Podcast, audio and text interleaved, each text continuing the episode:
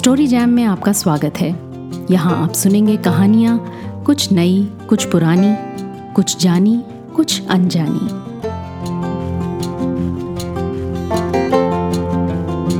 आज न कहानी, न कविता।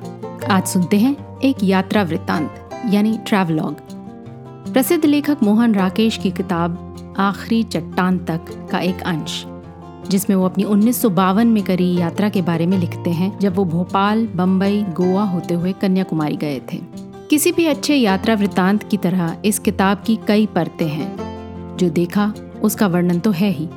साथ ही कुछ ऐसे असली किरदारों यानी कैरेक्टर से मुलाकात होती है, जो किसी फिक्शनल कहानी से कहीं अधिक रोचक हैं। और फिर, लेखक की अपनी टिप्पणियाँ, जो लोगों और ख़ुद लेखक के बारे में बहुत कुछ बताती हैं। इस किताब का कौन सा अंश पढ़ूं, ये तय करने में मुझे बहुत समय लगा। अगर घुमक्कड़ी के आप शौकीन हैं और साहित्य में भी रुचि रखते हैं तो इस किताब आखिरी चट्टान तक की प्रति ढूंढ निकालें। आपको बहुत अच्छी लगेगी। अध्याय का शीर्षक है, अब्दुल जब्बार पठान। दिसंबर सन बावन की 25 तारीख। थर्ड क्लास के डिब्बे में ऊपर की सीट बिस्तर बिछाने को मिल जाए, ये बड़ी बात होती है। मुझे ऊपर की सीट मिल गई थी। सोच रहा था कि अब बंबई तक की यात्रा में कोई असुविधा नहीं होगी। रात को ठीक से सो सकूँगा। मगर रात आई तो मैं वहाँ सोने की जगह भोपाल ताल की एक नाव में लेटा बुढ़े मल्ला अब्दुल जब्बार की गज़लें सुन रहा था।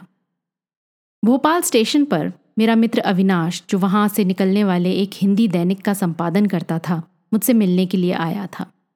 मगर बात करने की जगह उसने मेरा बिस्तर लपेट कर खिड़की के बाहर फेंक दिया और खुद मेरा सूटकेस लिए हुए नीचे उतर गया। इस तरह मुझे एक रात के लिए वहाँ ही रह जाना पड़ा। रात को ग्यारह के बाद हम लोग घूमने निकले। घूमते हुए भोपाल ताल के पास पहुँचे तो मन हो आया कि नाव लेकर कुछ देर झील की सैर करी जाए। नाव ठीक की गई और कुछ ही देर में हम झील के उस भाग में पहुँच गए जहाँ से चारों ओर के किनारे दूर नज़र आते थे। वहाँ आकर अविनाश के मन में न जाने क्या भावुकता जाग आई कि उसने एक नज़र पानी पर डाली, एक दूर के किनारों पर, और पूर्णता चाहने वाले कलाकार की तरह कहा कि कितना अच्छा होता, अगर इस वक्त हम में से कोई कुछ गा सकता। मैं गा तो नहीं सकता, हुजूर, बूढ़ा मल्ला हाथ रोककर बोला। मगर आप चाहें तो चंद गज़लें तरन्नुम के साथ अर्ज़ कर सकता हूँ, और माशा अल्लाह चुस्त गज़लें हैं। ज़रूर ज़रूर। हमने उत्साह के साथ उसके प्रस्ताव का स्वागत किया। बूढ़े मल्लाह ने एक गज़ल छेड़ दी। उसका गला काफ़ी अच्छा था और सुनाने का अंदाज भी शायराना था। काफ़ी देर चप्पुओं को छोड़े, वो झूम झूम कर गज़लें सुनाता रहा। एक के बाद दूसरी, फिर तीसरी। मैं नाव में लेटा उसकी तरफ़ देख रहा था। उस सर्दी में भी वो सिर्फ़ एक तहमत लगाए था। गले में बनियान तक नहीं थी। उसकी दाढ़ी के ही नहीं, छाती के बाल भी सफ़ेद हो चुके थे। मगर जब वो चप्पू चलाने लगता तो उसकी मांसपेशियाँ इस तरह हिलती, जैसे उनमें फौलाद भरा हो। तीसरी गज़ल सुनाकर वो खामोश हो गया। उसके खामोश हो जाने से सारा वातावरण ही बदल गया। रात, सर्दी और नाव का हिलना, इन सब का अनुभव पहले नहीं हो रहा था, अब होने लगा। झील का विस्तार भी जैसे उतनी देर के लिए सिमट गया था, अब खुल गया। अब लौट चले साहब, कुछ देर बाद उसने कहा। सर्दी बढ़ रही है और मैं अपनी चादर साथ नहीं लाया। अविनाश ने झट से अपना कोट उतारकर उसकी तरफ़ बढ़ा दिया। कहा, लो, तुम ये पहन लो। अभी हम लौट कर नहीं चलेंगे। तुम्हें कोई गालिब की चीज़ याद हो तो वो सुनाओ। बूढ़े मल्लाह ने ऐतराज़ नहीं किया। चुपचाप अविनाश का कोट पहन लिया और गालिब की गज़ल सुनाने लगा। मुद्दत हुई है यार को मेहमा किए हुए। हम लोग उसे बड़े मियाँ कहकर बुला रहे थे। उसने गज़लें पूरी कर ली तो मैंने उससे उसका नाम पूछा। मेरा नाम है साहब अब्दुल जब्बार पठान, उसने कहा। पठान शब्द पर उसने खासा ज़ोर दिया। मियाँ अब्दुल जब्बार, तुमने बहुत अच्छी चीज़ें याद कर रखी हैं, मैंने कहा। और इससे भी बड़ी बात यह है कि इस उम्र में भी तुम इतने रंगीन मिजाज हो। मर्द मर्दजात हूँ साहब, वो बोला। तबीयत की रंगीनी तो खुदा ने मर्द मर्दजात को ही बख्शी है। जिसे ये चीज़ हासिल नहीं, वो समझ लीजिए कि मर्द ज़ात ही नहीं। इसमें क्या शक है? अविनाश हंसकर बोला। अपनी उम्र में तो काफ़ी गुलछर्रे उड़ाए होंगे तुमने। अब्दुल जब्बार मुस्कुराया। सफ़ेद मूछों के नीचे उसके होठों पर आई मुस्कुराहट में रसिकता भर आई। उम्र तो हुजूर बंदे की अजल के रोज़ तक रहती है, वो बोला। मगर हाँ जवानी की बहार जवानी के साथ थी। बहुत ऐश की, बेवकूफ़ियाँ भी बहुत की। मगर कोई अफसोस नहीं है, वो दिन फिर मिले तो वही बेवकूफ़ी नए सिरे से की जाएँगी और फिर भी कोई अफसोस नहीं होगा। मतलब वैसे अब उस तरह की बेवकूफ़ियों की नौबत नहीं आती। अविनाश ने पूछ लिया, अब हुजूर, हिम्मत में किसी मर्दजात से कम अब भी नहीं हूँ। कहिए जिस खबीस का खून कर दूँ। मगर जहाँ नफ्स का सवाल है, उसकी मैं तौबा करता हूँ। अच्छा कुछ देर खामोश रहकर ज़रा एक चीज़ सुनिए। मैंने समझा कि वो कोई सूफियाना कलाम सुनाने जा रहा है, मगर वो बिना एक शब्द कहे, चुपचाप नाव चलाता रहा। गहरी खामोशी थी। चप्पुओं के पानी में पड़ने के सिवा कोई आवाज़ नहीं सुनाई दे रही थी। हम लोग उत्सुकता के साथ उसकी तरफ़ देखते रहे। वो मुस्कुरा रहा था। अब उसकी मुस्कुराहट में पहले की सी रसिकता नहीं, एक संजीदगी थी। सुन रहे हैं? उसने कहा। मेरी समझ में नहीं आया कि वो क्या सुनने को कह रहा है। क्या चीज़? मैंने पूछा। ये आवाज़, वो बोला। रात की खामोशी में, चप्पुओं के पानी में पड़ने की आवाज़। शायद आपके लिए इसमें कोई ख़ास मतलब नहीं है। पहले मुझे भी इसमें कुछ ख़ास नहीं लगता था। मगर तीन साल हुए। एक रात मैं अकेला इस झील को पार कर रहा था। ऐसी ही रात थी। ऐसा ही अंधेरा था। और ऐसा ही खामोश समा था। जब मैं झील के बीचों बीच पहुँचा तो ये आवाज़ उस वक्त मुझे कुछ और सी लगने लगी। हर बार जब ये आवाज़ होती तो मेरे जिस्म में एक सनसनी सी दौड़ जाती।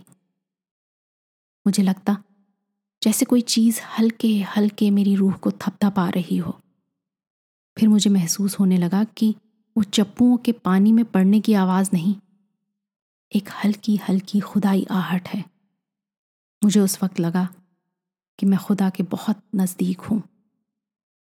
मैंने दिल ही दिल में सजदा किया और आइंदा के लिए गुनाहों से तौबा की कसम खाई। उसके बाद से, जब भी मैं रात के वक्त नाव लेकर झील में आता हूँ तो मुझे ये आवाज़ फिर वैसी ही लगने लगती है। तब मैं अपनी उस तौबा को याद करता हूँ और अल्लाह का शुक्र मनाता हूँ कि उसने मुझे इस तरह तौबा का मौका बख्शा। फिर मैं एक नए सिरे से तौबा का अहद करता हूँ और अल्लाह से उसकी मेहर के लिए फरियाद करता हूँ। वो खामोश हो गया। सिर्फ़ पानी से चप्पुओं के टकराने का शब्द सुनाई देता रहा। मैं बाई करवट होकर हाथ की उंगली से पानी में उठती हुई लहरों को छूने लगा। एक तीखी, ठंडी चुभन नसों को बींधती सारे शरीर में फैल गई। तभी मुझे उसकी कहीं खून करने की बात याद हो आई। एक तरफ़, वो सब गुनाहों से तौबा का अहद किए था, और दूसरी तरफ़, किसी भी इंसान का खून कर देने को तैयार था। मियाँ अब्दुल जब्बार, मैंने सीधे उसकी तरफ़ देखते हुए पूछा, इंसान का खून करने को तुम गुनाह नहीं समझते? हुजूर, मैं पठान हूँ, वो हाथ रोक कर बोला। मेरी निगाह में गुनाह का ताल्लुक इंसान की रूह के साथ है, जान के साथ नहीं। मैं किसी की इज़्ज़त लूटता हूँ, किसी को जलील करता हूँ, किसी की चोरी करता हूँ तो उसकी रूह को सदमा पहुँचता है। ये गुनाह है। मगर मैं किसी खबीस की जान लेता हूँ तो एक नापाक रूह को जिस्म की कैद से आज़ाद करता हूँ। ये गुनाह नहीं है। मैं मन ही मन मुस्कुराया और पानी की तरफ़ देखने लगा। चप्पुओं से बनती लहरों के सांप लचकते हुए एक दूसरे में विलीन होते जा रहे थे। मेरी एक उंगली फिर पानी की सतह को छूने लगी। तो कम से कम नफ्स के लिहाज से अब तुम बिल्कुल पाक ज़िंदगी बिता रहे हो, मैंने पूछा। कसम खाकर तो नहीं कह सकता हुजूर। अब्दुल जब्बार संजीदगी छोड़कर फिर अपनी रसिकता में लौट आया। यार लोगों की मजलिस में शिरकत की दावत हो तो इनकार भी नहीं किया जाता। वैसे दम खम आपकी दुआ से अब भी इतना है कि और जिन मार्के के शब्दों में उसने अपने पुरुषत्व की घोषणा की, उन्हें मैं ज़िंदगी भर नहीं भूल सकता। सर्दी बढ़ रही थी। तो हुजूर, अब नाव को किनारे की तरफ़ ले चलूँ? काफ़ी वक्त हो गया है। उसने कुछ देर चुप रहने के बाद कहा, हमने अब उससे और कोई चीज़ सुनने का अनुरोध नहीं किया। नाव धीरे धीरे किनारे की तरफ़ बढ़ने लगी। किनारे पर पहुंचकर जब हम चलने को हुए तो अब्दुल जब्बार ने कहा आज शाम को कुछ मछलियाँ पकड़ी हैं। दो एक सौगात के तौर पर ले जाइए। मगर अविनाश वहाँ होटल में खाना खाता था और मैं उसी का मेहमान था। इसलिए मछलियों का हमारे लिए कोई उपयोग नहीं था। हमने उसे धन्यवाद दिया और वहाँ से चले आए।